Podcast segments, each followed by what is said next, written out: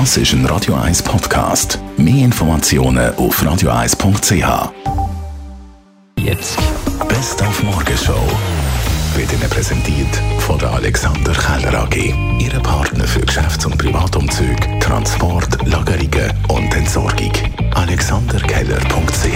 viel zu warmen Oktober haben wir bis jetzt gehabt und darum hat die Morgenschau mal nachgefragt, was das warme Herbstwetter für Folgen hat für die Zugvögel. Antwort von der Vogelwarte Sempach keine grosse.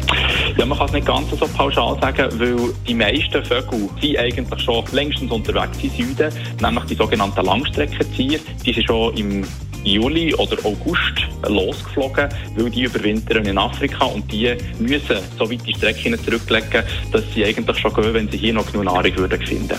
Bei den Kurzstreckenziehern ist es aber so, dass sie jetzt noch genug Nahrung finden und die haben auch nicht so lange, bis sie in Südeuropa sind. Das heisst, die können sich tatsächlich noch ein bisschen nach der Temperatur richten und schauen, ob sie noch Nahrung finden oder nicht. Und wenn dann ein Wintereinbruch kommt, dann können sie immer noch eine Ausweichbewegung nach Süden machen. Es sind Herbstferien und am Flughafen Zürich ist einiges los. Als Passagier, Passagierin kann man einen Haufen beitragen, dass man auch stressfrei reisen kann. Das ist sicher genug früh am Flughafen sich einfinden, dann Online- und Vorabend-Check-In nutzen, wenn das möglich ist und ähm, eben auch die Empfehlungen befolgen, wenn man jemand sollte da sein und dann kann man auch mit möglichst wenig Handgepäck reisen und sich gut informieren, was in den Koffer darf und was nicht.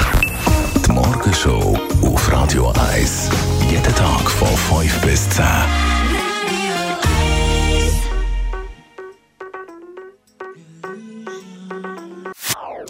Das ist ein Radio 1 Podcast. Mehr Informationen auf radio1.ch.